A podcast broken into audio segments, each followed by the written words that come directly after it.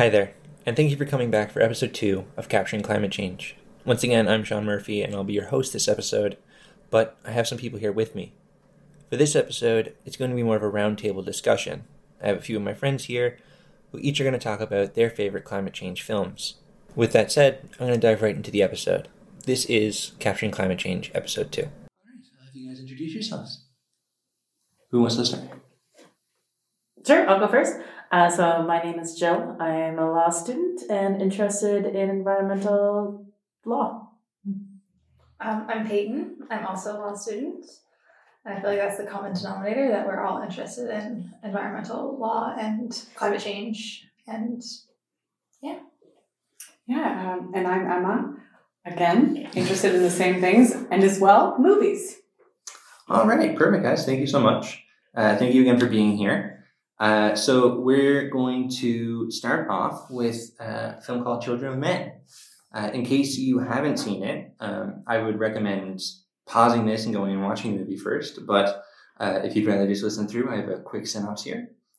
So, uh, Children of Men. This film takes place in a dystopian future that has fallen apart due to the due to a global infertility problem. Women have lost the ability to conceive, and no one truly knows why. But environmental factors are hinted at to be the cause. The story takes place in England, the last known stronghold that has held on to any aspect of civilization, and centers around a man who has all but given up on society before discovering a woman who is pregnant and turning, trying to escape the country before being used as a political tool. The main characters spend the film trying to escape the pursuit of a group of rebels who want to use the baby as a way to start a revolution against England's immigration policies. The goal of the main character is to get the child and their mother into the hands of the Human Project, an outside organization that people don't even know if it truly exists. That's supposedly trying to solve the world's infertility problem by fostering a new oasis away from the destructive path of the world it's on. All right, so Emma, uh, this is your movie, so where would you like to start? So, I've, I mean, I have a bunch of thoughts, but I'll start with the two main themes that I'm most interested in discussing. So, the first is the idea of the, the hero and um, how this is represented in the movie. Specifically, I would call it the reluctant hero. Um, and then the other thing I wanted to focus on is this human project um, that at the end, spoiler alert, they end up getting a boat, um, getting on a boat, and um, essentially the viewer is led to believe that it's a happily ever after situation for the mother and the baby. And so, with regard to that, it really says something about that there's like another reality we can we can look forward to and that there was there was somewhere to escape to. And this bugged me the most with regard to like if we're actually going to see this as a climate change movie what does it say that it's really about individuals saving themselves and getting to what i can only imagine is a beautiful tranquil garden? Um, yeah and and the fact that this this place to which they escape isn't really explained kind of bugged me like who's this who, who's running this boat is that is that sweden Mm. it, there's some kind of like geopolitical dynamic being represented there without being elaborated on Gotcha. which is both falsely hopeful Mm-hmm.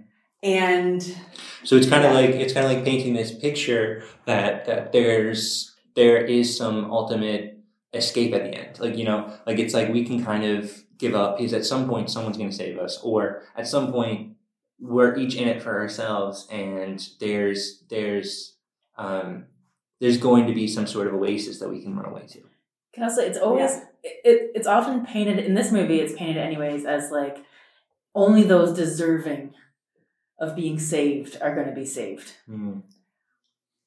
absolutely Like she, the, the woman who's pregnant is very young, very kind of innocent portrayed through the movie. Um, and it's kind of portrayed that it's not her fault that she's in the situation. And she's the one that's going to be saved. And then the, the reluctant hero or rogue daddy, which maybe we should explain that which maybe we should explain. Um, but yeah, he is also deserving of being saved, even though, again, spoiler alert, he dies. which is funny because in reality, it's actually the opposite of uh, the people who have done the least harm are the ones who are hurt the most and have least ac- least access to the um, non-suffering. Yeah. you know, um, like it's the people with all the money who can have their space missions to whatever planet that they Mhm. think they're going to come and find in space that they could live at. But the poor people who are the victims of climate change um, don't have access to that, and nobody's going to come and save them on a boat. Mhm. Um, in reality, Yeah. it'll be Elon Musk on the boat. Exactly. And okay, this takes me back to what I originally mentioned this reluctant hero character. I'm bothered by the fact that these characters, who, who are usually the rogue daddies, which um, I'll just take a side note and explain that. Um, this is the term that um, Peyton and I coined for characters in movies where it's a father figure, whether or not it's an actual father, um, who steps in to save everyone but has to go rogue in order to do so. So even though they are morally um, just and they're, you know, the, the good character, they do all the things that you would traditionally associate with, the evil characters. They, you know, yeah, they go rogue. They beat people they up. beat people up. They they kill people. They but it's all it's all in the name of protectionism. So it's so it's good. Um, yeah. So, do you have an issue in this film, at the very least, with the fact that the the um, reluctant hero or rogue daddy uh, is a male at the end of this story? It's it's a it's a man who saves the the the path to you know uh, finding salvation. It, you know, is that is that where the, the the reluctant hero comes from, or is it is it you just don't like the idea that it's somebody who stumbles upon the the, the path to the future, if you will. It's it's the second one. Got it. It's less about gender. If we're going to talk about gender, it's more that there's someone looking out for us. Mhm. It's the father figure, the the patriarch, who yes. So one, it, that someone's going to save us, and we don't have to do the work ourselves. And two, that the people saving us will be reluctant, Gotcha. and that it discourages this idea of of being active participants. It's really just oh, you know, if it, if it ever comes up and you have a chance to save the world, you would obviously do it. But you know, if it doesn't come up, don't don't stress too much Don't worry about about it. Yeah, it's always contrasted with like the collective effort. Like the collective efforts always fail. Like for example, in this movie, there is that other group that is helping the woman try to escape, but they fail, Mhm. and it has to be the individual that saves her. Yes. Like, it can never be a group. So let me jump on that for a second. So like in in the film, the the rebel group, they're deemed not worthy to save her because their their efforts somewhat become corrupted, or at least that's what's how it's portrayed in the film. Do you think that's speaking at all to how things work out today? Like the idea that that too many hand, like too many cooks in the kitchen won't get the job done. There is a certain element of that because there's always the the fear. I mean, this is a kind of a maybe a little bit aside, but there's always that fear on the left where like le- there's always infighting on the left, Mhm. right? And that's always going to be the downside of us. Whereas people who hold on to fear, like for in this, so bring back movie. So in this movie, they have you know the military, the the government, so to speak, which doesn't really get involved, I guess, very much. But like the military and the state apparatus, they focus on fear and they can work together to do that. But when the other side focuses on hope, they inevitably have clashes between them and they're going to fight and that's always going to fall apart. And that's always the theme of these kind of movies. And maybe it's like a slightly neoliberal project or something to have, or an extension of the neoliberal project to have that idea. But that's common throughout all of them. Mm-hmm. And that always bugs me Yeah. that they have to fail. Mhm. It's almost discouraging people from even trying. Yeah. Yeah. It's depressing. It's- It really is.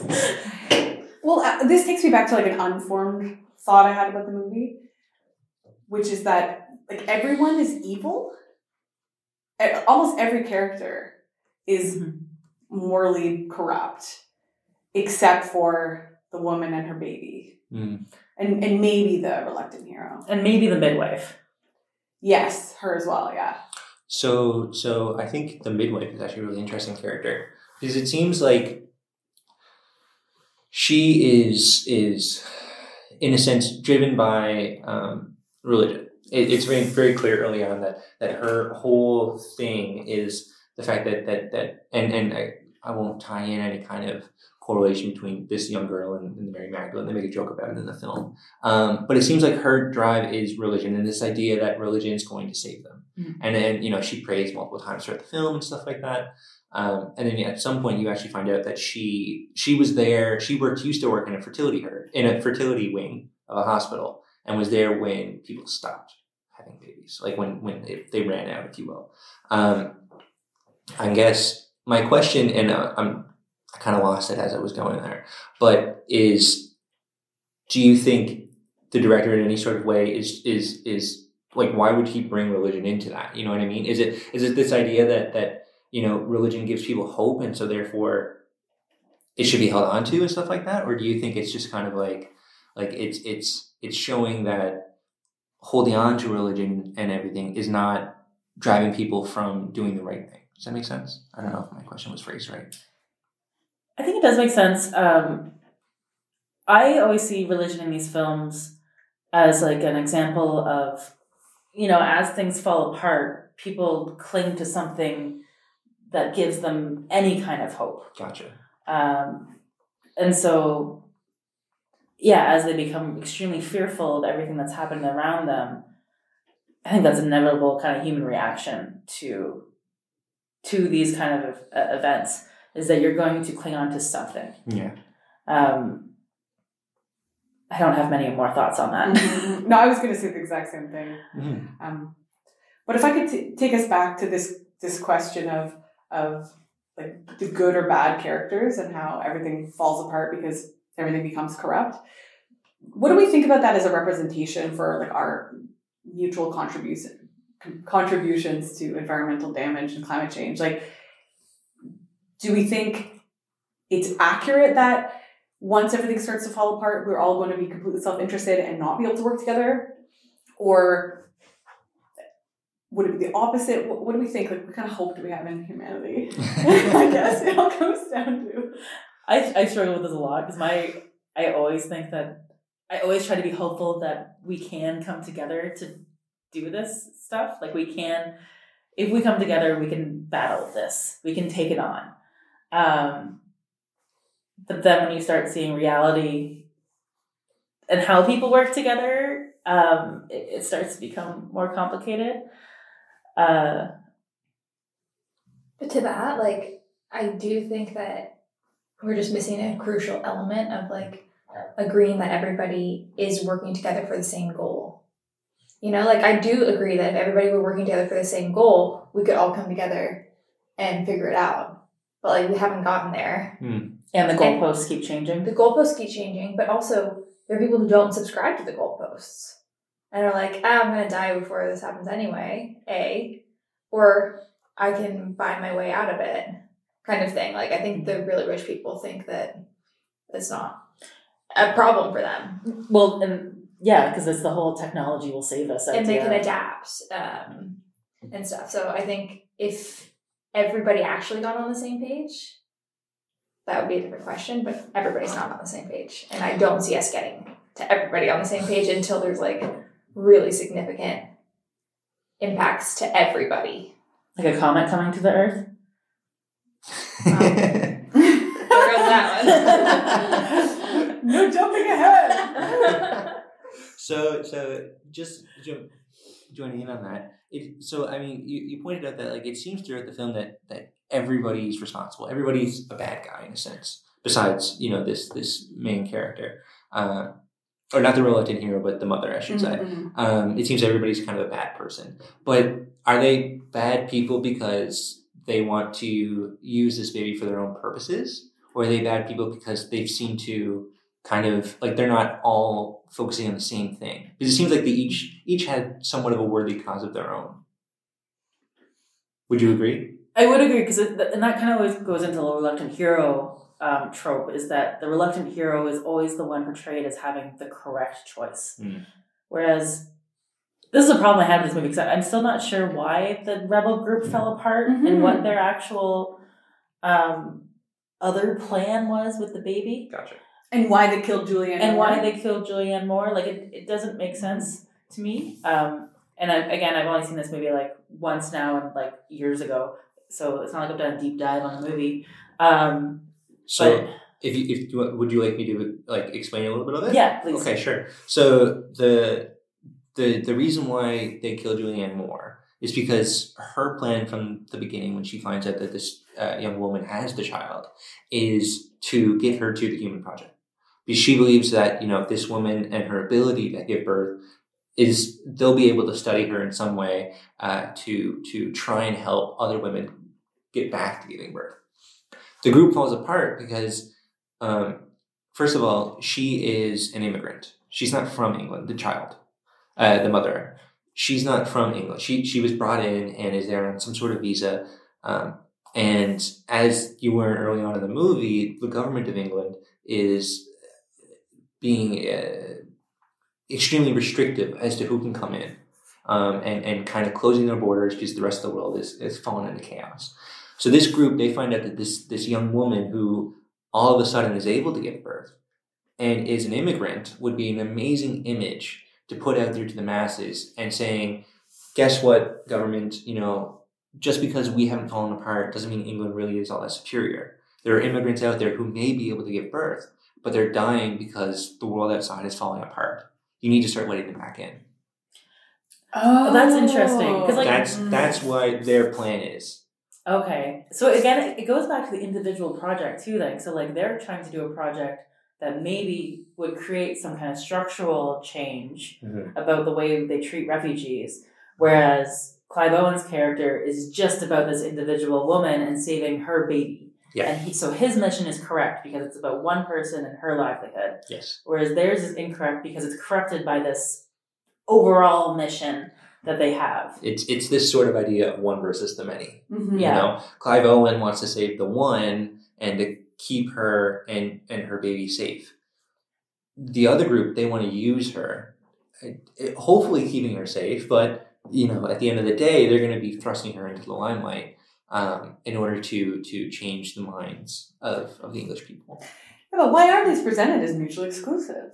Well, I think Yeah. you remember at, at the beginning of the movie they they talk a lot about the baby. What was the the, the youngest man on Earth when he Mhm. died, Mhm. and there was a lot of uh, kind of talk about how he was a big jerk and he was kind of actually a terrible human being, but he was like thrust into the limelight, and then he was eventually like inevitably killed by this mob of people.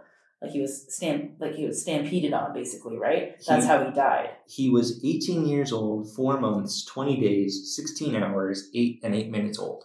That's Yeah, and so so I guess the idea is that you're supposed to see Clive Owen's character as wanting to save her from that. Mhm. Mm. Except he doesn't actually want to. He was just asked to. He was Yeah. asked to. Yeah, and he has to do it because it's his burden. Yeah, yeah. It, that's another thing too. Is like this idea that you know it, he only gets thrusted into this because his ex-wife asked him to do it.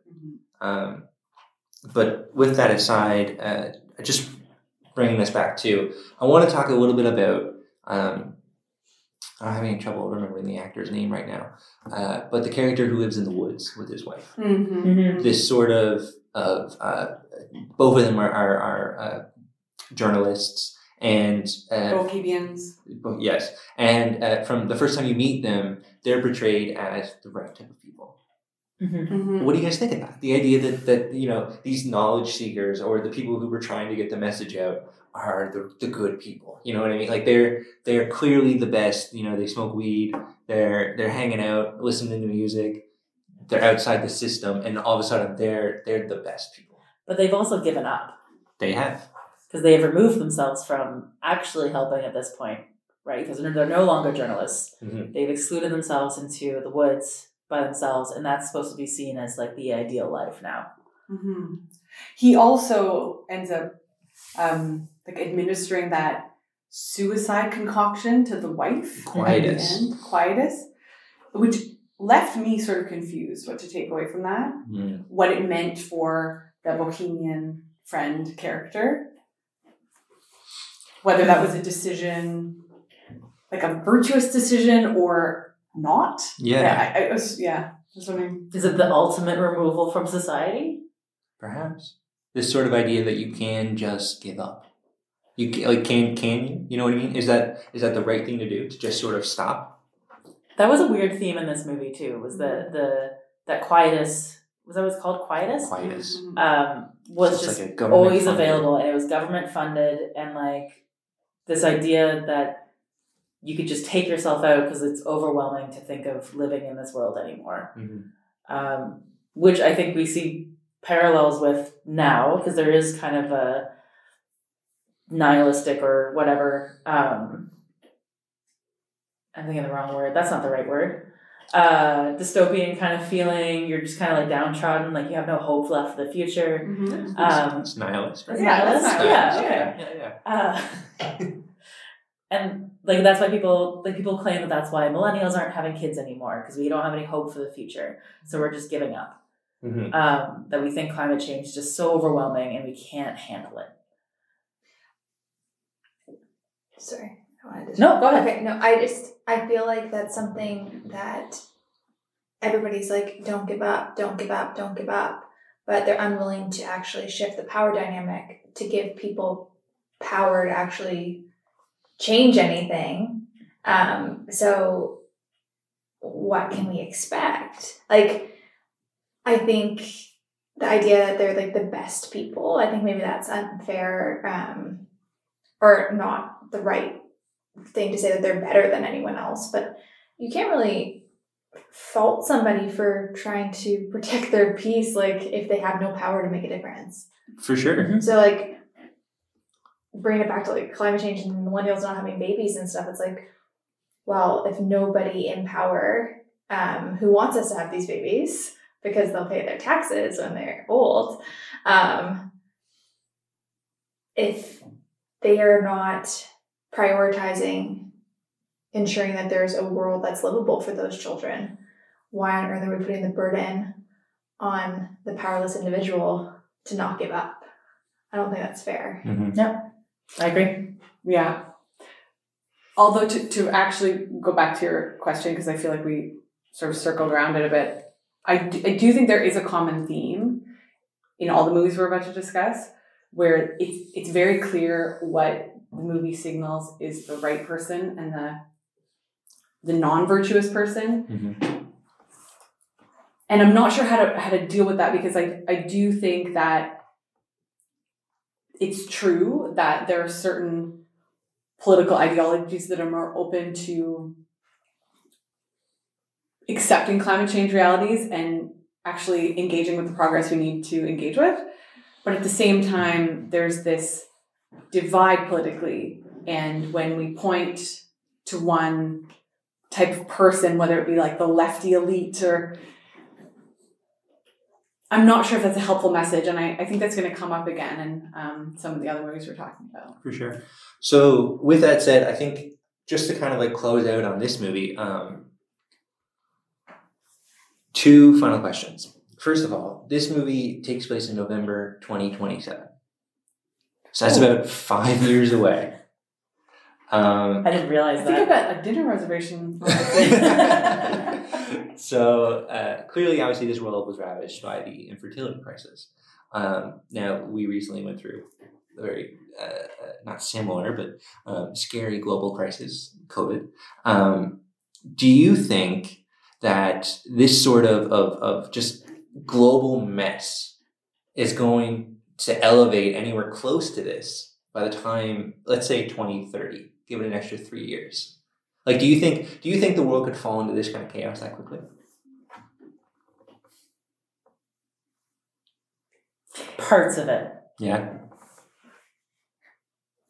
So it's just hard not to watch some countries and the, the extreme division in them and to not be able to see that war is going to happen. So, and I say that because part of these movies is also that there's inevitably going to be militarization. Mhm. Um, and it's always going to be like an us versus them situation. And we have, we already have more extremism talk about refugees, um, even in Canada right now, uh, but especially in the US. Um, and so it becomes, and there's you know increased defense spending, def- increased um, crackdown on protesters. Um, all of this like kind of militarization is happening to a certain extent in some places, uh, and then you see the war in Russia, and you see not in Russia in, in Ukraine.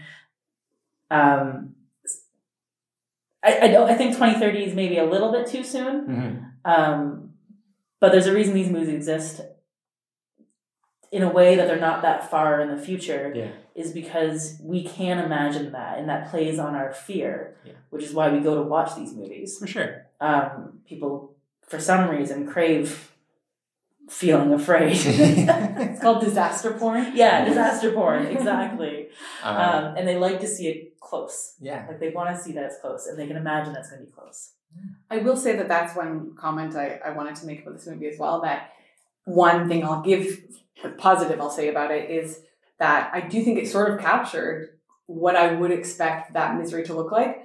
Like go, connecting it back to the pandemic, we sort of saw that not anywhere near to the same level, of course, but with vaccines, right, where some people who had vaccines from certain countries, like developed in certain countries, I think um, the Chinese vaccine was one, were you know not accepted globally, and so their travel all of a sudden was restricted in a way that they hadn't been before Mhm. and it i can see the direct line just like you were saying jill that how if that were to progressively get so much worse it would have been that we have this space where everybody wants to come um, and can't and we're you know responding with increased border restrictions just like um, we will with climate change probably so i think that's unfortunately a miserable reality that we can expect For sure. So, um, just to, to capsulize that, uh, first off, I want to give each of these people uh, major credit because that question came out of the blue. Um, I didn't warn any of them about it, uh, but they answered it quite well. Um, and so, with that, I'm going to give an easy question now to end, end off the movie. Um, what's your favorite part of it? What was your favorite part? And I well, I say this was an easier question, but you know, to any one of you, you can I have more negative things to say about the movie than positive things. So then, what was your least favorite? My least favorite. I'll just say a part that made me laugh. My, Yeah. my boyfriend and I watched it together, and we were really um, ridiculing it about where you know he gets wounded. The reluctant hero gets Clive Owen gets wounded, and he doesn't want to tell the woman with the baby who he's saving because she just gave birth, and you know they're just desperately trying to get through all this gunfire and to the boat and um, to this you know, hopefully realistic or actually existing ship that's going to take them to this magical place. And he's rowing them there, and you know, the baby's crying, and it's apocalyptic vibes. And then they get there, and they're waiting for this ship, and he you know, starts bleeding, and she's like, "What's what's wrong with you?" And he admits that, "Oh, you know, back there, I didn't tell you, but I actually got hit so bad, and now I'm dying." And he proceeds to die in this rowboat bobbing up and down on the like the wavy, windy sea, and they have no idea whether this boat is coming, the big ship that's going to save them. And I'm just like, what was your plan, man? you were just going to take this poor woman to die. Uh, sorry, for and then he dies, and then he was prepared to just let her and the baby just float in the ocean alone with no hope. I thought that was really funny. Um, yeah. I will say my favorite part is when um, I believe she's Romanian, the woman who is in the refugee camp. Yes. Um, Yes. So the Romanian woman who they it was like has access to resources in the refugee camp, and so they go to her and they will and she gets them like a safe place to stay, and she's kind of seen or she's kind of portrayed as like this background character who doesn't who's kind of there. Um, everyone doesn't really expect much of her because she doesn't speak English and she's just like babbling on. Um, but then whenever the military guy realizes that the woman's pregnant and he goes to, I can't remember exactly what happens. I don't remember if he goes to like take her away or something like that or whatever's going to happen. And suddenly this Romanian woman gets to like just bash him and then like take the boat and save the baby. I love that moment because this mm-hmm. woman like finally got like It's a yeah, it's a good moment. it's a good moment. Yeah, she yeah. wanted to save the baby, and that she got to have that moment. Although then I hated that she didn't get in the boat with them. Yeah. because it would have solved the problem that Emma had with this Yeah. ridiculous boat thing. Going back to that final thought, Joel made this point earlier when we were talking about it, that and this sort of links into the gender-based question you asked earlier. The midwife gets sacrificed on the bus when Mhm. they start getting um, hassled by the um, immigration officers. And then she gets off the bus instead of Clive Owen, when really she is the one who's going to know how to help this woman through birth, despite the fact that nobody apparently has this knowledge except for Clive Owen magically, and he delivers the baby. Um, and I just think that it would have been very clear that that woman was, would have been a more appropriate um, acquaintance to have with her on this journey than Clive Owen, but Yeah. of course it had to be Clive Owen. It had to be the it had to be Rogue Daddy. Had to be Rogue Daddy. Well, on that, uh, I think we will take a quick break and then come back for more. All right. Uh, so we're going to move on to Mad Max Fury Road. Yeah, again, uh, if you haven't seen this movie, uh, I don't know what you've been doing, but um, I highly suggest pausing here and going and watching it. Uh, however, if you'd like to just listen forward, here is a quick synopsis. Uh, the film also takes place in a dystopian future that has been ravaged by a number of wars over oil and water and has succumbed to the horrible effects of climate change. The world is a barren desert, and water is a hot commodity. The story centers around three main characters a grotesque man named Immortan Joe, who has found himself in control of one of the last clean water sources known of, and has cultivated an almost deity like devotion from a group of followers. Furiosa, a driver for Immortan Joe, who double crosses him by stealing the women he holds captive for breeding purposes. And Mad Max, an outsider captured by Immortan, by Immortan Joe's followers to be used as a blood transfusion source. He gets wrapped up in Furiosa's prison break. The film is filled with references to the world that was and consists of the unlikely duo of Furiosa and Max escaping the clutches of Immortan Joe, hoping to find a oasis of sort known as the Green Place. All right, there you go.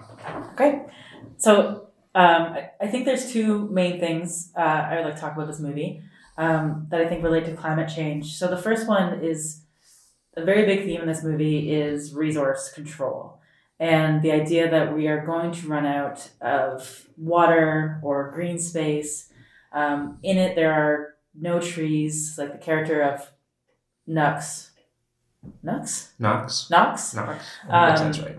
at one point he sees a tree he's never heard of a tree he has no idea what to call it you know there's no plant life left um, and so and Immortan Joe controls all these resources and he is the one with all the power because of that um, so that's kind of a theme in climate change movies in general is that there's going to be these powerful people that have everything and then just the plebes who have nothing and are dirty and Mhm. at his whim, basically. Um, the thing that I think makes Mad Max a little bit different in terms of a climate change movie is that there is the reluctant hero of of Max, who um, he just happens to be the right type of blood in the right situation at the right spot, and then ends up with Furiosa on her mission. But he also is willing to work with others. So he's not necessarily the same type of reluctant hero as in Children of Men, where he goes off on his own and, you know, he is given, in Mad Max specifically, he is given that opportunity to go off on his own. He chooses not to. He chooses instead to help save the world. Mhm. Um, and then also, I guess there's three things. So the third thing with Mad Max that's kind of a theme that we can discuss is um, this idea of toxic masculinity as being the problem in the world. So that's most identified in this one. There's one moment in the film where the wives are in the rig, and Knox's character is being kicked out of the rig, and he, so he he's a war boy alongside all of these other male characters who worship Immortan Joe, um, this like patriarch. And as he's falling out of the truck, he says, I didn't destroy the world. And the women in the truck go, But who did? And then they kick him out. And it's this like kind of moment of like that even though he's this low level man, he's still part of the system. Mm. And he's still part of the reason that the world is destroyed. And to me that I interpreted that as that The women were the ones that are now trying to save the world. They're the ones who have life, literally life. They're they're pregnant, um, and they're the ones going to get in the seeds and to save the planet. It's so true. That was such a poignant moment. I, I hadn't thought of it so eloquently, but it's it's so true. Yeah. Um, just that they do a great job of capturing this gender dynamic. Yeah, and it's kind of like this gender dynamic of extension of how we see the world now is that these men are in control and they have been for so long and our planet hasn't dying because of it. So who are we supposed to blame? If we don't blame them, if they don't say that they're they're to blame, if they say that they're not to blame, then who is to blame? Mm-hmm. Um, So I, I personally I find that really interesting, and uh, uh, we were talking about this just for a moment before the uh, we came back in here. But the I find that really interesting. Like the when I first watched Mad Max Fury Road and Children of Men, the the gender dynamic seems so much more important in Children of Men to me. Like I didn't pick up on it so much in Mad Max. Uh, because again, you know, it's this idea of uh, you know men have been in charge, and we meet a government official in Children of Men uh, who who is out to lunch essentially, and uh, yet it's a woman who's going to save the day.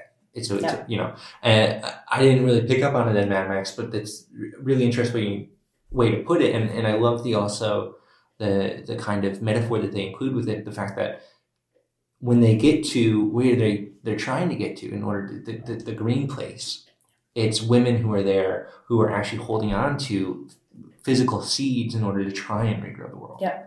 Uh, whereas the men have just been ravaging and ravaging and, and are so concerned about bullets and gas.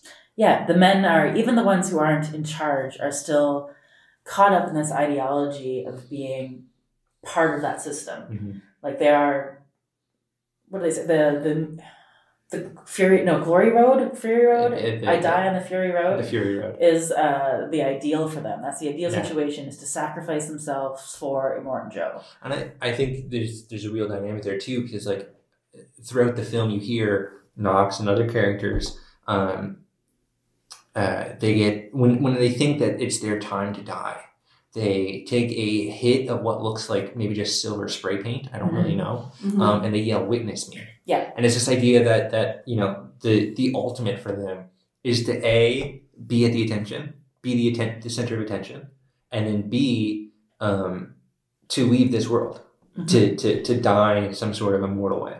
Whereas on the other side of it, the women are trying to, well, first of all, they're hiding when we first find them.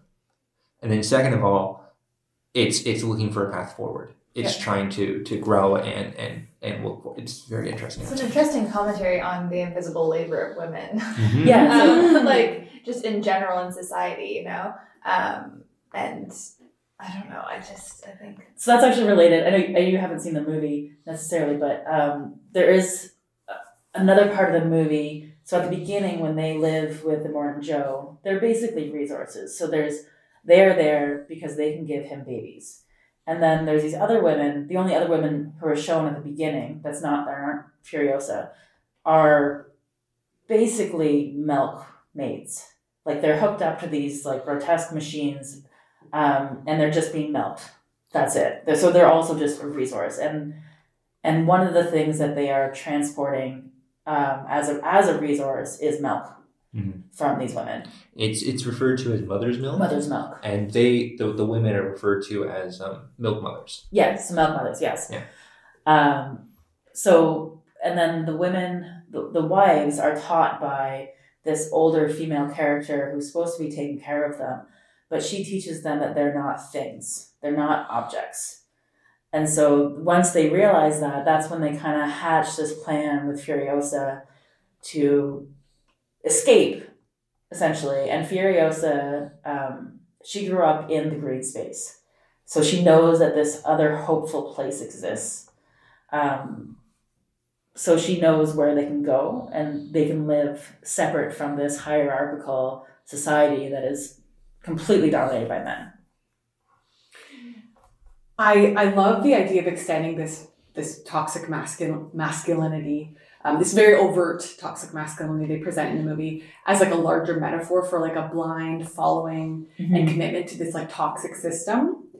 but here's where I actually see a kind of like juxtaposition or or um, like conflict in the movie because we see these these war boys and everyone other than the people trying to escape are glorifying this this system as it is and really committed to it like the honor the the um, spray painting themselves witness me all that um, and are so interested in committed to getting approval from the the patriarch what's his name Martin Joe. but then at the same time, we have this glorification of of um, like cars and and um, action scenes and Mhm. things that are very very traditionally associated with that toxic masculinity. Mhm. Like my first thought when I ended the movie, and I'll, I'll say I loved it, like it was very well done, was I turned to my boyfriend and I said, "Is is our impending apocalypse just like a, an action movie? Yeah. Is it just an action scene? And you can't deny that it's it's really fucking cool. Everyone's really cool, and and um, Charlize Theron, she's super cool in it because she has all these masculine traits that you don't normally see in um, leading ladies. Mhm. She's good with guns. She can drive this war rig like no one else can. Mhm. Um, and you've got this like rock and roll vibe, even captured with the the- literal rock and roll guy, which like made no sense to me when when Yeah. I first saw it. I'm like, what 100%. is that? But there's a coolness to the to the the metal and the the desert and and I, I yeah, and I find that in conflict with the the rejection of this overt masculinity as being the problem, while also it being so satisfying and delightful to engage with. Mm-hmm. Yeah, and it's but that's also always a theme in these climate change movies. I like how you said like that our impending apocalypse is always an action flick because it is. That's what they always give it as. It's like we can save the world in this one two and a half two to two and a half hour time slot in this one big action scene. Mhm. You know, even Children of Men had it too, where it's like the, the escape. You have to always escape. Um, if I can just build out that really quick, I also think it actually speaks really well to.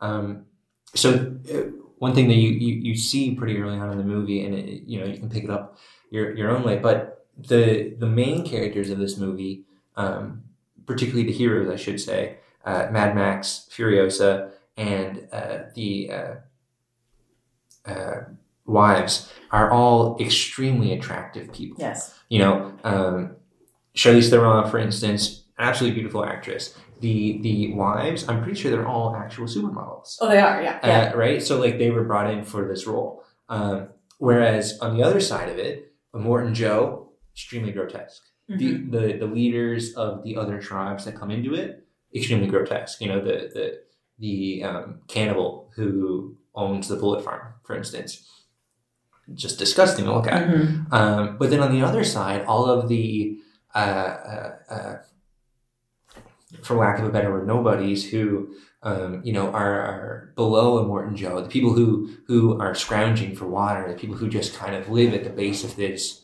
of his kind of structure, and and and uh, when we see them at the end of the movie, they're they're uh, deformed and and kind of messed up.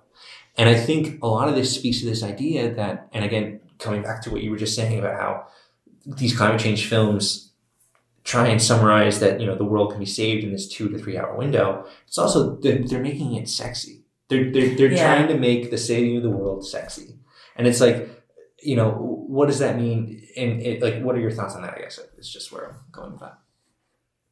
Do you think that's that's hypocritical, or do you think it's like you know, are they, is that just a tool to try and get people to think saving the world's cool, man?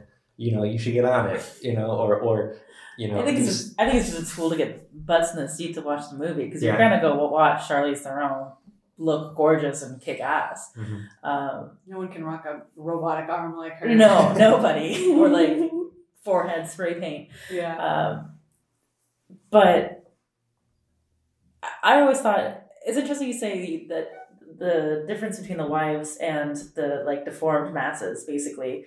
Um,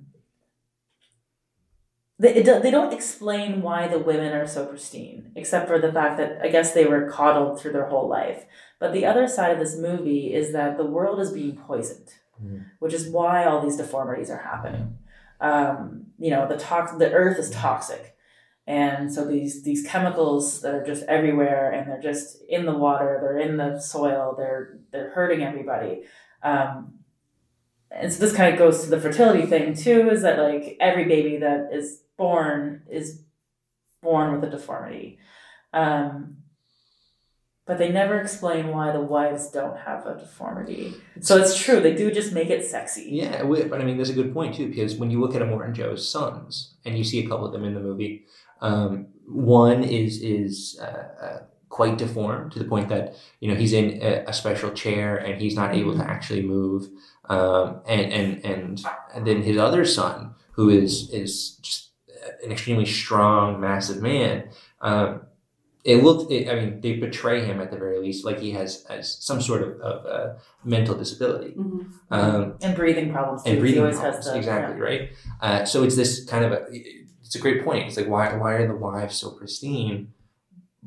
I think you could also put that though. Uh, perhaps that he the, the the director's trying to say that these women from an early age were seen as beautiful and Mhm. were therefore saved for breeding purposes, whereas all the other ones were shipped off to be milk mothers. What I find interesting is I it sounds like you're actually saying two different things here. Okay. You're saying that the movie represents saving the world as the sexy. It makes saving the world sexy. You're saying that the apocalypse is made sexy. yeah And I think both things happen here. It Yeah. sexifies the, the whole the problem whole thing and leads leads us all to think that when it comes, maybe we can be the pristine ones. maybe we can be the sexy heroes Yeah, and and we don't need to be worried about the other ones. Interesting. But then that's also something I like about Mad Max that because they have an opportunity to go off on their own and forget about everybody else. But instead they choose to turn around and save the world.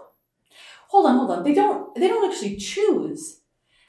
Well The- they the no, they don't story is that is that what they're running towards is proves not to unknown. exist. No, isn't unknown. No, it doesn't no. exist. I'm not talking about when they get to the green place. The green place doesn't Oh, exist. okay. But then they have the other opportunity of going over the flatlands, the Mhm. whatever that like mucky place is. Mhm, mhm. um, and they could continue like they go through that discussion of like we could just go but then then that's when i believe it's max who realizes that like actually we could go back where, the, where we know that there is water and there are people and we could go back and change things because immortan joe is no longer there Mhm. the patriarch's gone we can disrupt all of that system and they do choose to go back um, and so they This is what I like most about the movie. Yeah. Because it totally is the opposite from my complaint about Children of men. Children of Men, where there's somewhere beautiful to escape to.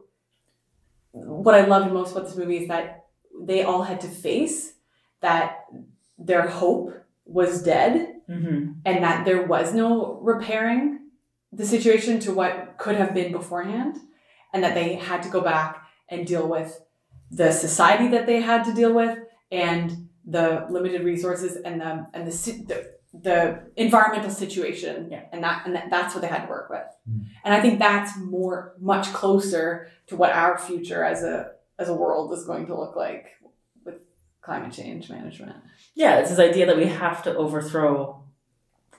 Like we're, we only have one world. We have to live where we live, but we have to disrupt the thing that is causing the harm. And it's not necessarily that in this movie, getting rid of the Morton Joe is going to solve their problems. They still have a resource issue. They're still the world is still toxic. Mhm. Um, but the the hope is that if they come together and through community, they can at least have a slightly better world than what they they what they came from. I think I think it also speaks to this idea that sorry.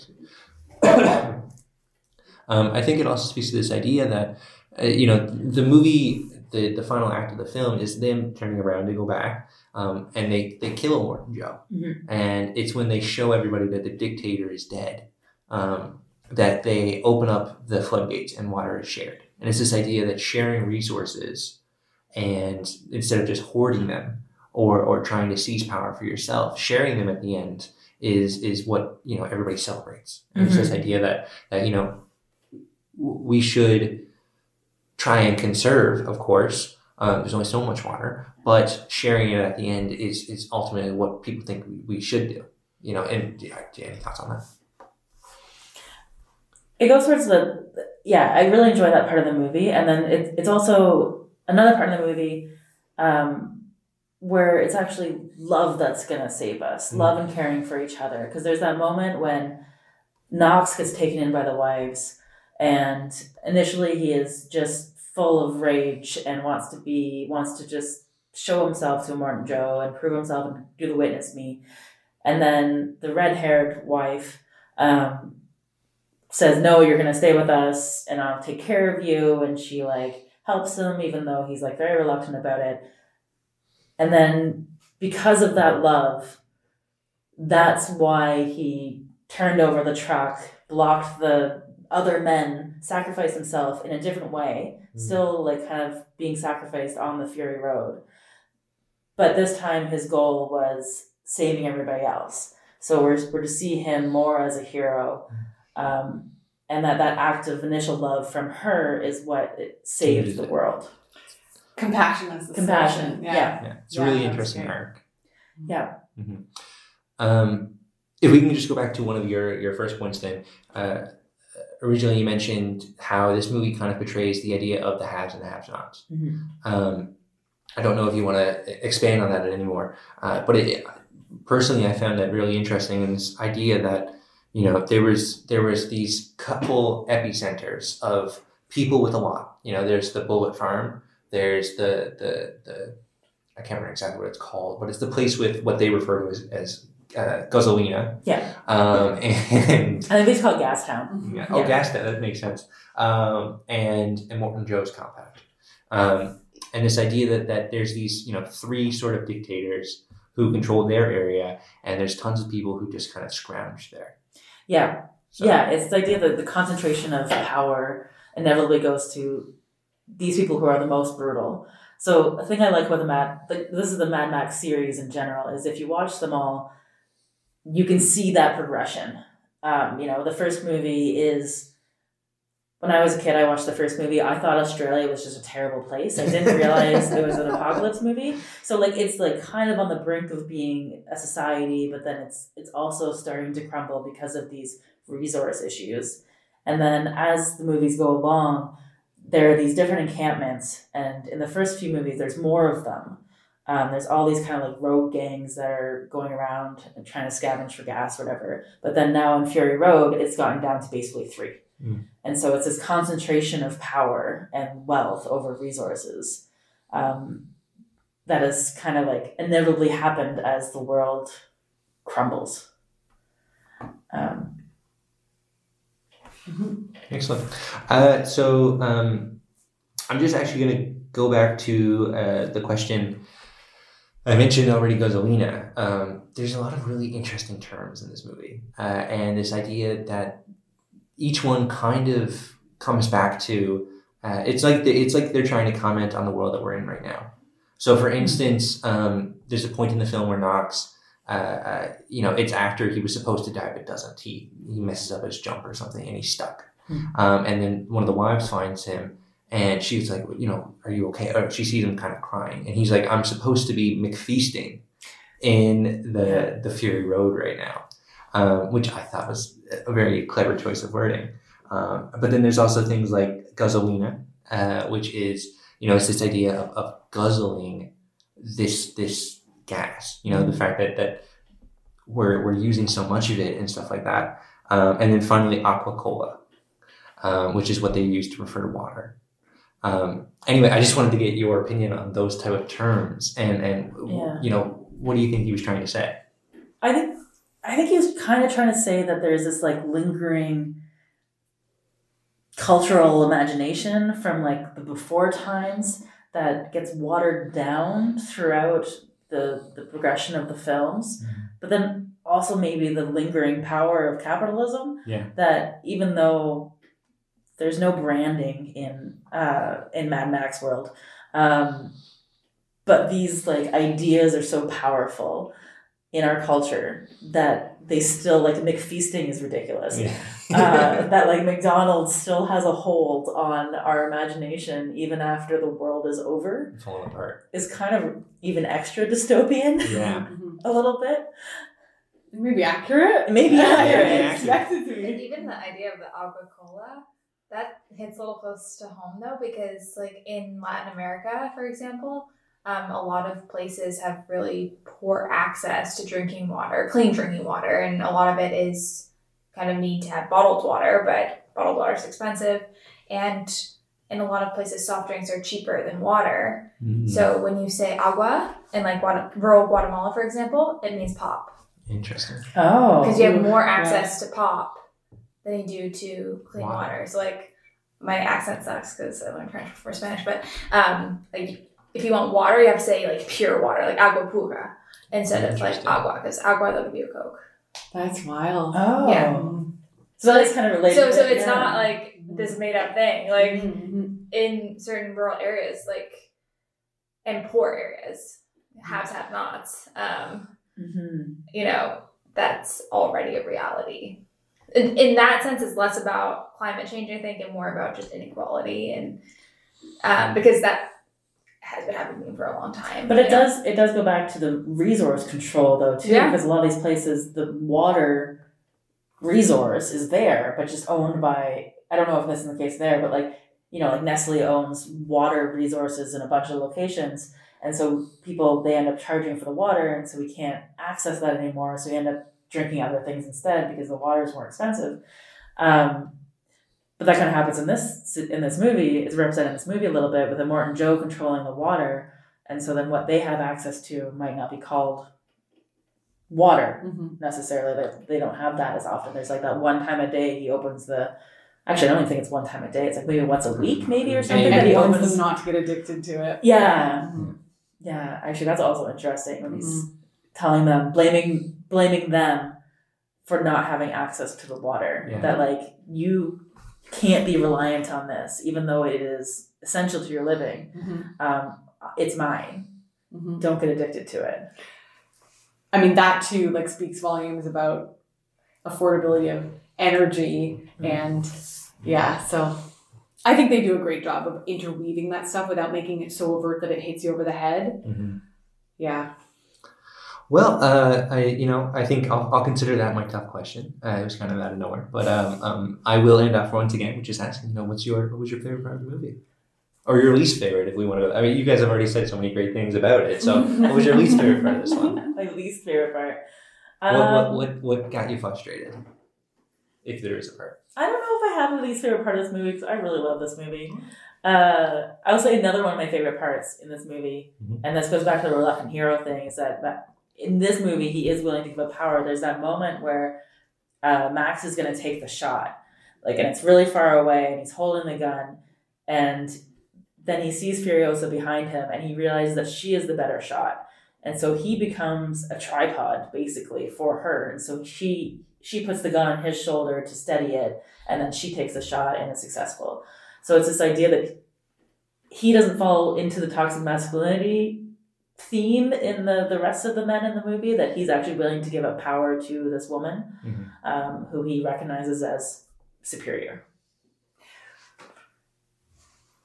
All right. Well, uh, I think we'll take. have a, Well, yeah, I was gonna. Go right ahead. Well, actually, this leads me into another question. I I, I Well, want to put hey, out go there. right ahead. Go right Yeah, ahead. which is what do we what do we think about the non-sexualization of Charlize Theron's character, given that she is like clearly a woman? Um, I one thing that that I did think about was you're very aware of the sexual vulnerability of the of the wives and the, the they're, they're called the treasures, right? Um, you know, they're half naked all the time. They're pregnant. One of them is cut open because he wants to see the baby. It's very clear that they need protection to a certain extent from like sexual violence. Mm. They're very overt in their acknowledgement that these women have experienced sexual violence. And when we think about the um, like war and um, when everything falls apart, sexual violence is a huge part of of war and um, like destabilization. And so one thing that I wasn't sure that movie fully resolved, or attended to rather, is the fact that this woman is in a leadership position. She's the tough one. She's the- taking being part of this war, but they somehow managed to not make her sexually vulnerable. That's interesting. I never thought of that before. Mhm. But she is. She there there is kind of a hint at her the way that she's become. Actually, they don't really go into her background very much at all, but there is idea that she's she's had to become this powerful to protect herself. Mhm. And so I wonder if that's part of it is that Mhm. because she has power in this other way that she's the best rig driver out there Mhm. or war rig driver, um, that that power she's able to leverage so that she's not vulnerable in this other way. Mhm. I think for myself watching the movie, I always took her, um, I guess, power to come from. uh, We noticed early on that she's amputated. Mhm. She's lost an arm. So I think that's at least this might have just been me making up a story for her because, as you mentioned, they don't really go into it. But I always imagined that maybe she was amputated at a young age, and when she was amputated, obviously she could not become one of the wives uh, because she lost her perfection. Can I? I uh, I don't think that she was amputated. It was more probably that she was born with that, Perhaps. which would even be more of a reason why she wouldn't be picked to be a wife Sure. in this world where the wives are perfect. Yeah, and then I think perhaps you know, at that point she kind of had, or well, she may have saw herself as a choice. It's like I can either um, get tough, learn to drive, become one of the best road warriors there are, or I can become a milk mother, or I can just scrounge for water with everybody else. And I think her story here is this one of of uh, just self triumph. Something to think about. I'll have to think about that. Yeah. But um, just to answer your question with regard to like my favorite moment of the movie, um, there wasn't a specific moment, but what I found most poignant is how they uh, represented acceptance, because like we spoke about, they you know get to their destination and the future and the place they thought was there is not there, and they all have to make peace with that. And this and in this decision to go back and um, you know face the the devil they know versus the devil they don't know um, that that hit emotionally hard for me given my own personal relationship with climate change and constantly making peace with the fact that we can't go back and we just have to work with what we have. And that can sometimes feel difficult for me. So I, I appreciated the fact that it felt communal in a sense that they were accurately representation representing the, the acceptance that has to happen uh, to move forward. For sure. Well, uh, with that, I think we're going to take one more break and then we'll come back for our final movie. All right, so uh, we are going to move on to Don't Look Up. Uh, once again, if you haven't seen this movie, I highly suggest you pause, go watch it, and come back. Um, but in case you haven't, uh, here is a quick synopsis. This film takes place in today's society and is a satire of the current socio-political environment of the Western world. The story consists of two scientists discovering a meteor that is going to wipe out the world, and the struggle they have to go through in order to get not only the general public, but also the people in charge to believe them. Corruption, capitalism, greed, and vanity are all omnipresent and eventually lead to the world's destruction. This metaphor for climate change showcases caricatures of real life leaders in the spheres of technology, science, politics, pop culture, and news, and results in the world ending because capitalism and the dissemination of misleading information leads to global distrust and inaction. With that, uh, Peyton, this is your movie. Where would you like to start? Okay, so I think it's best to start with the end because I think that's what sets it apart for me from a lot of other climate change movies. And not that they aren't good in other ways. Not every climate change movie is necessarily activism, you know, they can be used as purely entertainment with just climate change undertones. Um, and not to say this movie's that good because everybody seemed to hate it, which I think we should get into why it's so universally hated um, after. But I think the ending is one thing that I really liked as a vehicle for climate change is that it didn't have some miraculous miracle ending of oh no we're saved Gotcha. we kind of went down this horrible path and we saw all these horrible things happening and they kind of came to a head and you kind of think everybody is you kind of think based on movies you've seen before that all these bad things are happening bad things are happening bad things are happening but they're good people so somehow at the end they're going to be saved but there's a moment where they're all sitting around the table at the end and they close their eyes thinking and you think they're going to open them and the world's going to be spared or something and Mhm. they're good people so they're going to survive and it just ends Yeah. and i think that's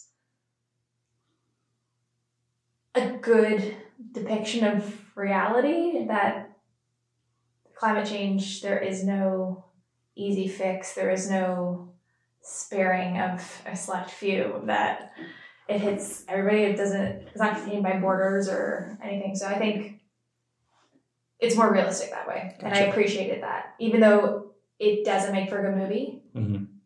um, Well, I mean, you know, who's to say that it doesn't? Right? I mean, I, I, I, I think um, you hit the nail on the head at the beginning, saying that you know this movie was was widely disliked uh, for many different reasons. Uh, but uh, I, I, I think I agree with you there, and it, it, it kind of contrasts the other two movies quite well, and that you know they both end with some sort of uh, uh, hopeful undertone, whereas this movie it almost kind of of uh, shouts at the viewer there's not going to be a miraculous save. There isn't a way out besides doing something.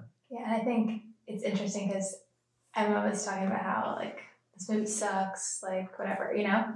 Um, but one of the criticisms she had of the movie that maybe sucked less was why is our apocalypse your entertainment, like your action flick, you know? And I think that isn't what this movie is. It's as depressing as Climate change, change actually is, you know? So I think looking at like why these movies were made and the purposes, like this movie, like Adam McKay, he made this movie as like a passion project. Like if this movie wasn't to make money necessarily, like I listened to a podcast of him talking about this movie and like what made urged him to make it and he kind of fell into a rabbit hole of climate change and was incredibly depressed and was like, what can I do to with my skills make the world more aware of this you know? So like his vehicle this movie for him was a vehicle of activism uh, which i think is directly contrasted by other movies that maybe are more easily persuaded to have the mirac- miraculous ending that's more that leaves the viewer with a happy feeling versus leaving the viewer with uh, the world sucks we're all like there's no out for us Yeah. right because nobody's going to go home from paying $25 for a ticket um, to be like hey you should go see this movie because they're going to be like oh i left feeling like crap Yeah. you know so I have to jump in here. This really leads well into um, something I wanted to say about the movie, which, like, I agree with you that it's clear that this movie has a different objective than the other ones. The other ones, it's primarily entertainment with undertones of climate change. Um, but this one movie, like, I, I couldn't help but wonder whether it, it failed its objective because there were so many um, political messages in this movie that bothered me because you know going back to this topic we we touched on um, with regard to like who who are the right people um, it was really clear to me that this movie was just preaching to the choir. It was like clearly um, making a statement about the problem are the, the republicans are these specific type of americans who are not like in a liberal class.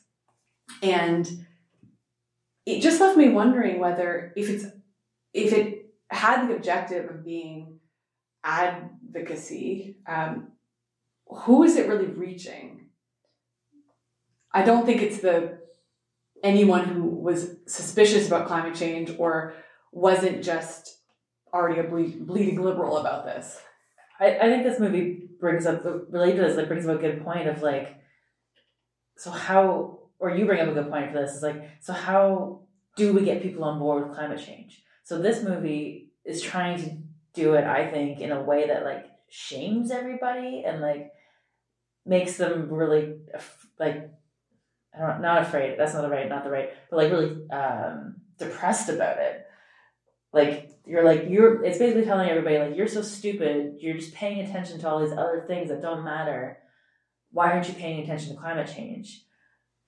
But the biggest problem of climate change is getting everybody on board with one mission. Mm-hmm. And so, is this movie doing that? Is a movie that ends in hope doing that? Like, there's no, I don't know if there's one solution. That's like, it's the eternal problem of climate scientists in general is like, how do we get everybody caring about this? Mhm, mhm. I think um, this movie it like it, it brings you brought you brought forward two kind of ideas there.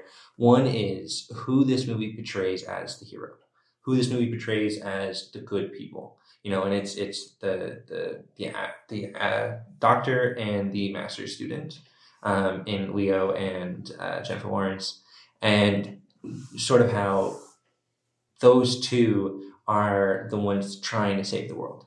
And what does that say about everybody else? um, and, and what their part is in trying to save the world. Um, and then also, it brings up the idea of who is this movie for, um, which you just kind of uh, uh, uh, spoke to a little bit. And it's this idea of like, you know, is this movie for people who care about climate change? Because at that point, like, you know, what was really the director's point? It's, it's again supposed to just kind of be entertaining, but at the end, it's actually quite depressing. Or is this movie for people who don't really believe in climate change? And it's, well, if it's for them, it's extremely insulting. So why would they take something away from this? You know, or is, is it is it he's hoping that you know it'll be a, a knock on the head and, and all of a sudden they'll go, oh, geez, I never really thought of it like that. You know, and, and I don't know if that's going to happen. Um, or is it he's hoping, you know, they'll see it and they'll go, my God, we're all we've all been idiots this whole time, or is it just going to make them angry and hopefully conversations will break out? Like, what do you think the director was trying to do? I think like having an all or nothing kind of approach to things isn't helpful. You know what I mean? Like I don't think anybody goes into a movie and leaves with the same feelings or same takeaways. You know, like I go into a movie with somebody and I leave bawling my eyes out, and the other person's like, "Oh, okay, like what's what's your problem?" kind of thing. So I think everybody has different responses to a movie. One, and I think to me, as somebody who does care about climate change, when I watched the movie, my biggest problem was that it was like way too long. It was just went on forever, and it could have been half the length. But I did appreciate a lot of the connections to actual problems that we have in the climate change space. You know, like and we can get into those later, like um, the whole scene about turning the rock, turning the rockets or missiles or whatever they were around um, when Mhm. they were actually potentially able to solve the problem because of capitalism. You know, so I think that's another discussion, but. I don't think there necessarily has to be one audience. I think most movies, nobody expects there to be one singular audience. Makes sense. I think all movies hit different people differently. And I don't think there's any harm in trying, even if you're not fully successful. Like, even if it hits some people and they are like, oh, wow, that's depressing. Like, I act like I care, you know, and I say that I care about climate change and everything, but like, what are our areas that I am being misled and where are areas that I also only want to hear the good news and I only want to do this. I don't know. I, I just think that we don't have that high of expectations on other areas.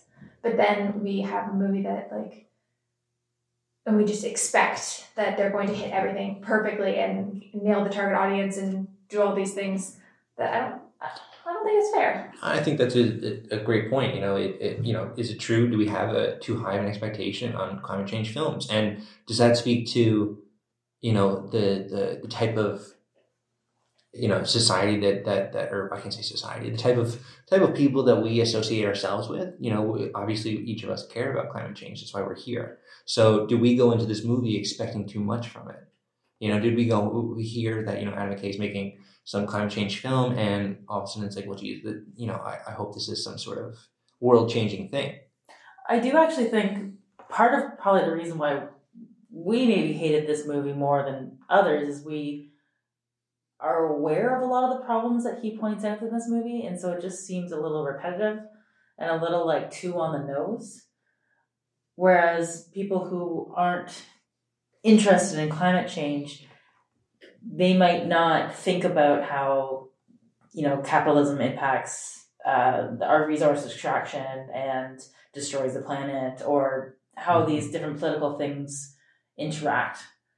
And so maybe that was what kind of he was intending to do. Yeah, and I think like just the nature that is Adam McKay and like somebody whose normal target audience are potentially not people who are climate change scholars. You know, like he made Step Brothers and Grown Ups and movies like that. You know, I didn't know that. yeah, yeah. Like his normal movies are like comedies, and so even if the people aren't coming in and leaving being like, "I'm a climate change warrior" or whatever, just the fact that maybe he could pull in an audience, combined like with his name, but also with all those big names, even if everyone's like, "Oh, it's the worst performance of their career," all these things, it still draw people in, and I don't know. To me, I'm like, is it horrible to have somebody who wasn't doing anything about climate change anyway to come in and be like, oh, climate change is depressing, and then leave? I don't think it's a net negative. But backlash is real. And I I love this idea that, you know, we're just for us it was too on the nose because we understand how these dynamics play out and how it could be an educational um, experience for for someone who hasn't thought of it in that way. Like I, I think that's a great point. I can't get over though the the baiting of certain class and political spheres that happens within the movie because it's one thing to show how different players with different um, priorities just screw everything up um, when they um, can't really resolve them in a, in a way that's you know focused on the collective but it's another thing to point at and like mock people who are like Trump supporters, for example. We have a huge problem where people are aligned with Trump because they reject so viciously the alienation they feel by other political um, ideologies and classes. And I don't think it's helpful, or I, I just worry that it's not helpful um, to mock so so overtly uh, Trump and and Trump's followers. Um, and then also like there's there's weirder class symbolism that I can't quite make make sense of. For example, at the very end, everyone's naked once they get onto this new planet and they and they leave the spaceship. Um, and Meryl Streep, the the Trump president character, you see her nude back and she has a lower back, like a really tacky lower back tattoo that you would associate with a certain class of person. Um, and I just can't help but feel like there's a mocking pointing towards the class of people that fit in with that and are more likely to be aligned with Trump's values and more likely to not be interested in climate change action. And I do think backlash is something we can expect from uh, that kind of finger pointing. It, uh, just to reiterate, it's almost like you're saying um, you feel like that was an unnecessary jab. Yeah, Yeah. or I worry that it is. Yeah. You worry that it was Yeah. unnecessary jab. Just because we have such such political polarization. I guess to me, I I can totally see your point. I just don't really feel like there's any difference of it existing. And everybody talks about it anyway. How many times has Trump brought out in conversations in Canada? Everybody knows about it. Everybody talks about it. It's already polarizing. I think he's trying to just kind of make a joke out of it in this like satirical way. Um, and I think it's weird to get sensitive about it in this one movie when like it's joked about in almost every movie nowadays. There's like a class division with Trump supporters and non-Trump supporters. Interesting. I Yeah. feel like it's brought up in But, all like, sort of media. if you keep adding on to the problem, the problem gets bigger. right? Whose job is it to solve the problem? Is it climate change activists' job to solve the problem?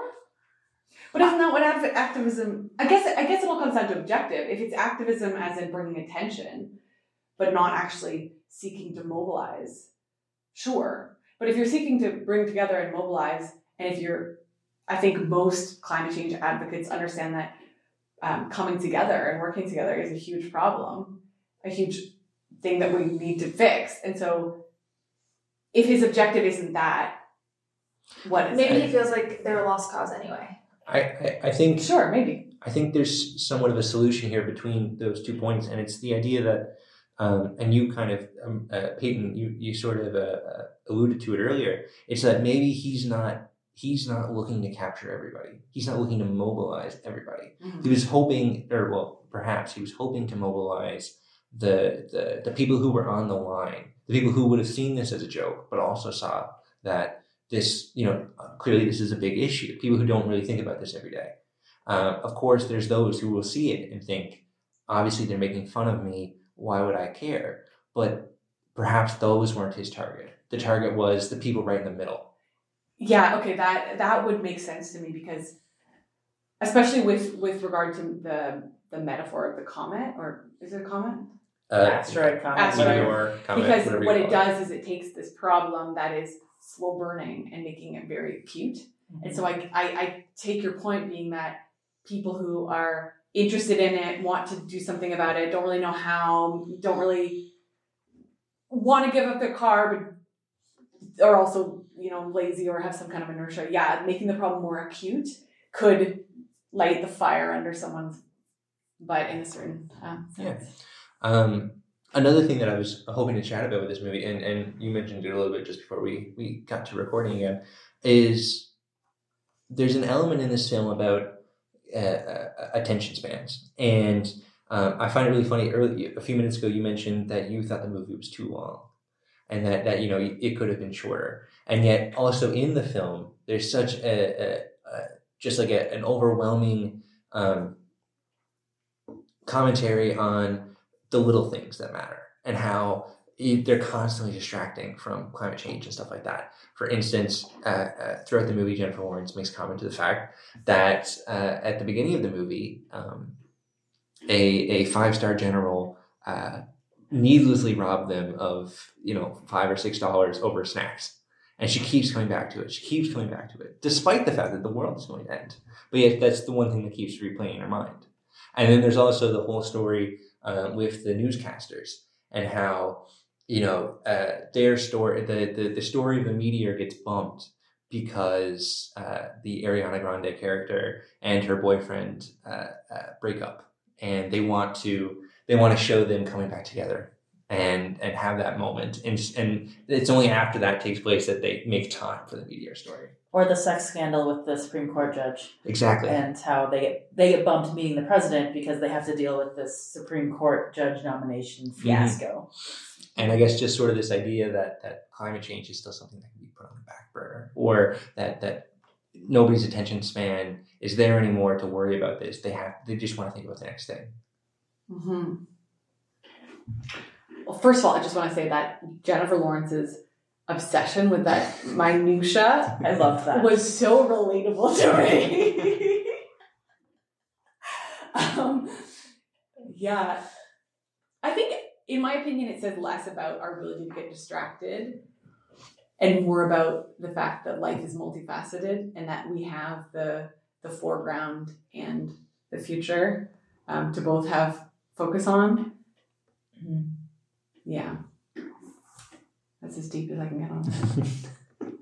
Um, I agree with that though. It's just like there's like this is the whole thing with climate change is everyone's like you have to worry about this so much all the time. But you also just can't.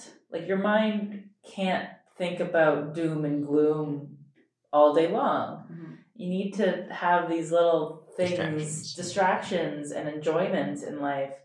Because also, if you just worry about the world ending, what enjoyment are you having in your day to day? And I really appreciated a kind of a behind the scenes look, even though it's a fake because it's a movie, um, of I think I've heard a lot of people say like, oh, if it was really that big of an issue, we'd be hearing about it all the time. It'd be like all over the news. Nobody would be able to stop talking about it. Like if it was really that big of an issue, I think I've heard Emma say this before. Why isn't it on the radio? Why, why don't people know about it? All these things, you know.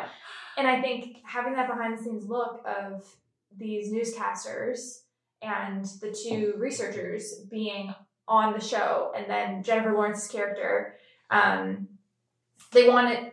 Sorry, not Jennifer Lawrence's character, but the newscasters want the show to be peppy and fun and exciting and like tell us the news, but like keep, Keep it it light. happy, Yeah. keep it light.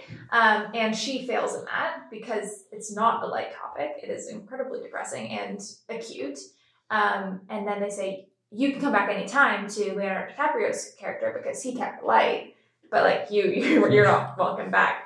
You know, and I think that really shed some light on maybe that's one reason why we're not hearing about it that much as like a concept. Like we hear about natural disasters all the time, you know, of forest fires and droughts and floods and all these things. But when it comes to actually talking about climate change, it's like, ugh, that's bad for ratings, you know? So I think maybe that would be good for the masses. Maybe we think about that sometimes, but maybe the masses don't think about that. So I think that was a good thing to kind of expose. Um, related to that is um, the moment when they meet with the president finally, and she says like, "Oh, you guys are the third meeting this week where the where the world's going to end." And so there's also this other thing where in the media, every single potentially bad thing becomes terrifying, and it becomes like clickbait that you have to click through. Um, and like see how the world is going to end in this other way. Like for example, like I mean, the COVID was COVID was a thing that you know disrupted our lives completely. But then in the aftermath of that, every single new virus that was discovered became this like over the top thing that was going to destroy our lives again. You know, so like, and then everybody and everyone's terrified, so they click on it and they like want to read about it and everything. So it's also like so overwhelming that you can't keep having these like every single thing can't be doom and gloom. But that's not how the media works. Since that that was kind of touched on in this like in it as well.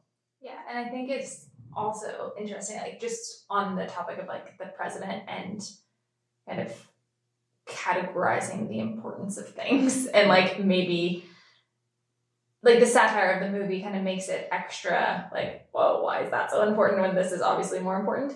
But how in the movie, and I think this is mirror, a true mirror of real life, is that everything comes second to capitalism. Mm. Everything Mm-hmm. and like for me the the most poignant and i think maybe this was missed on a lot of people because not everybody is immersed in like climate science and like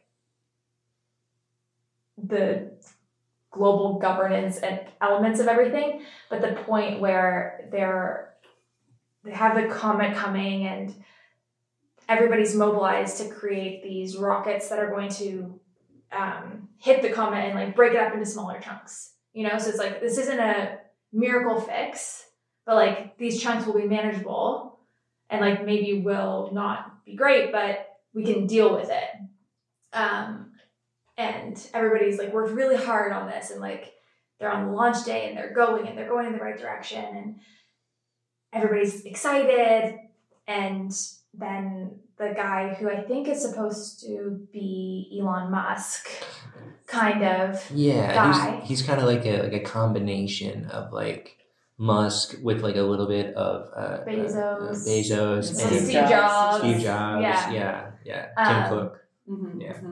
Who really, I don't know why he was there. I think that's also a commentary of like, why is he in the room with the president? Well, they do say that he gave the mo- he was the highest donator, so he has full access to everything. He's he's referred Yeah. to, he's referred to as a um, it's like a super eagle donor Yeah, or something like that. Yeah. That's the term they give him. Yeah. Yeah. Still begs the question, why are you there um, when this military action is happening? Even if you donate a ton of money, that's another commentary altogether. But he asks for a sidebar with the president at that very particular moment. They go into a private room, discuss, and then everybody's watching TV and they're like, oh, it looks like it's malfunctioning. It looks like they're turning around. And everyone's like, no, no, they couldn't be turning around. And without consulting anybody, the president makes the call based on this billionaire character who's supposed to be any number of people, um, his capitalist proposal, you know? And then afterward, they're in a meeting room and she's like, it's going to be better, guys. It's going to be better. Don't worry, it's going to be better. And he comes in and he explains that essentially his unfound technology is going to mine the meteor for precious metals, and that's going to solve world poverty. And there's um, uh, Nobel Prize people like just name dropping all these Nobel Prize winners and all these things, and everybody's just buys in automatically. Mhm. And I think that's an exact commentary of like what geoengineering and what all these um, golden tickets, um, technical fixes. yeah, technical fixes are going to do to climate change is that maybe we actually, if we changed our behaviors, we have the media broken up into these more manageable chunks. Um, but instead, we're like put off that Mhm. And and want to and- mine the meteor. And to just be specific, like you're referring to these techno fixes of, of sol- solar engineering and uh, carbon Capture, capture, yeah. and sequestration, Mhm. which is often used just for deeper um, oil and gas mining. So, um, yeah, Um, just very to, very real yeah, and, real life issues here. and they're very unfounded. Like their technology theoretically exists, but there isn't actually usable technology there. But decisions are being made on the basis that that will be there to save us. Yeah. And it's not there yet, and that's scary. And that, I think the movie does a good job of demonstrating that. Yeah. I think, um, and and just to to, to um, clarify quickly, um, the the the original plan to send the rockets up is to actually full on uh, uh, shift the propulsion of the meteor so it misses Earth. The techno fix is is he's going to drill it and it's going to break up into thirty some odd small chunks that can hit the Earth in, in particular ocean areas, and then those those chunks can be mined um, for billions of dollars, and it'll it'll be it'll be um, manageable. Uh, so it's this idea of profit over um, um, uh, uh, what will be manageable, and the idea. Um, there's commentary throughout the movie of like there's little words, little phrases thrown in like I heard, you know, he paid um, uh, uh, the the coast or he he paid Ecuador, um, you know, thirty billion dollars to allow the tidal wave from one meteor to hit them, or something like that, right? Um, Which is kind of related to like carbon sequestration. Like we're paying these other countries to not cut down their trees so that we can cut down their our trees here. exactly right, Mhm, and and that kind of dynamic, which is just insane. Power. Yeah. Um, but I totally hear what you're saying, and it's it's it's it's it's a really great commentary on how um, these sort of of, of techno fixes um, and and the, the the quest for more capital um, and the idea of like, hey, you know, we'll just we'll we'll spend so much money here so that we can keep making money there. Um, and how it's not really going to solve the problem; it's just going to redirect it. On this note, what I found interesting in the film is, you know, that that scene where they they've become privy to this new change plan that the president and the the technological guru character have have made, and they're the um, Jennifer Lawrence character Leo, um, the NASA scientist. They're they're in a bar and they're discussing, you know, how to how to approach this, and Leo's sort of indoctrinated a little bit on the on the um, doability of the plan, and they're discussing it, and and some people in the bar overhear, and they get upset, and they're really suspicious of this technology, despite the fact that it's being, um, you know, in the media being said that it's going to work and it's reliable and there's no there's no risk, and then there's this um, like uproar in the bar, and it leads to a riot, and there's a lot of disruption, and that kind of rubbed me the wrong way because or maybe it just felt like it wasn't accurate of how I think society reacts to these um, techno fixes when they're presented. I do think that people truly seem to, the people I speak to, treat, seem to believe that they can work and that the risks are low and that this information about how risky they actually are and how unlikely they actually are to be reliable, uh, it's not really something that people respond to or, or are curious about. And so the fact that there was this riot in this bar because there's this plan and people want to be involved with with it, it just felt sort of unrealistic. I took that riot as a little bit of a different reason for it, though. I thought it was because Jennifer Lawrence's character was like, "Oh, it's they, it's just money. They're just they didn't shoot down the rocket." I thought they were reacting because they realized the reason they didn't shoot down the rocket or shoot down the asteroid was because of this rich guy wanting money. Mm-hmm. And she reveals that to the people in the bar as they're sitting around. And that's why they rioted. They, they Mhm. rioted through the anger that, like, there was this thing that was going to save them, and it got taken away from them Mhm. because of some rich guy. Mm-hmm. Okay. Okay. Um, just to, to, to throw one last question out there, uh, one element following that that I thought was really interesting was so Leo stays on the project and he thinks of it as his kind of way in, um, but eventually he gets kicked off, and he's kicked off because he doesn't he doesn't let up on the question of whether or not any of this material is peer reviewed. He's consistently asking. He's like, okay, you know, have these have these findings been peer reviewed? Have have these machines been looked at by other people? You know, do you do you have any idea whether or not these meteors are going to hit in the right places and stuff? He's asking too many questions, and there's a real focus on the on the word peer reviewed.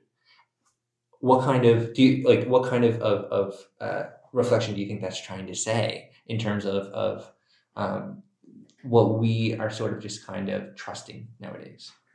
Well, to me, I think it was strategic because I think if you asked the average person, they might not even know what peer reviewed means. If I asked my dad, someone who hasn't isn't highly educated, um, very smart but never had any post secondary education, I don't think he knows what peer reviewed is. Mhm. And I think that's common, especially in the United States where post secondary education is extremely inaccessible. And I think that was probably the main target audience of the movie, just US, huge market. Um, I think A, drawing attention to the fact that there are different qualities of research and that not all research is made equal. And just because someone says, oh, the study was done, maybe to question it further. And I think even if it only piques somebody's only kind of is embedded in the back of someone's mind to come out later. They don't even realize they learned something. Um, I think it can be beneficial. Mm-hmm. Yeah. Good point. I, I think that's a good point, and I, uh, I think also the fact that he keeps emphasizing peer reviewed. I don't think he says this directly, but I think it hints at a little bit of this inaccessibility of that knowledge that we have in the world right now. Like, you know, you can't access academic journals if you're not in a university, right? We don't have access to these scientific articles that um, climate change is based on because they're behind paywalls. And but what people do have access to, which is what the movie kind of talks about more, is that they have access to media. So they have access from to what is coming from these tech gurus and what they are saying in the media, and all this non-peer reviewed science, science, air quotes. Um, and so, again, I don't think they directly kind of are saying that in the movie, but it is like kind of a theme in this idea of what knowledge is accessible to people and what is being given to people. Mm-hmm. There's also the problem, and I don't know if they are they were actually trying to speak to it. Um, if they do did, it was very subtle. But we all know there's this problem of corporate uh, entities like funding research um, to you know distract from um, you know Further their own interests. exactly yeah, and so And I think that was clearly shown in the movie when their perfect science fails, you know, Mhm. of maybe we needed to question this more and maybe do it before it's too late. mhm. Before you abandon the project that will actually work. Mhm. Well, all right. Um, Uh, as you know, I normally ask a following question, but I think we, we spent most of this talking about your favorite and least favorite parts of the movie. So I think I'm just going to end it there. Uh, thank you all once again. Uh, this was this was great. All right, so that concludes episode two. I hope you enjoyed it. I'm hoping to have episode three out before the end of May. However, if it's not out, please know I'm working hard to get it to you.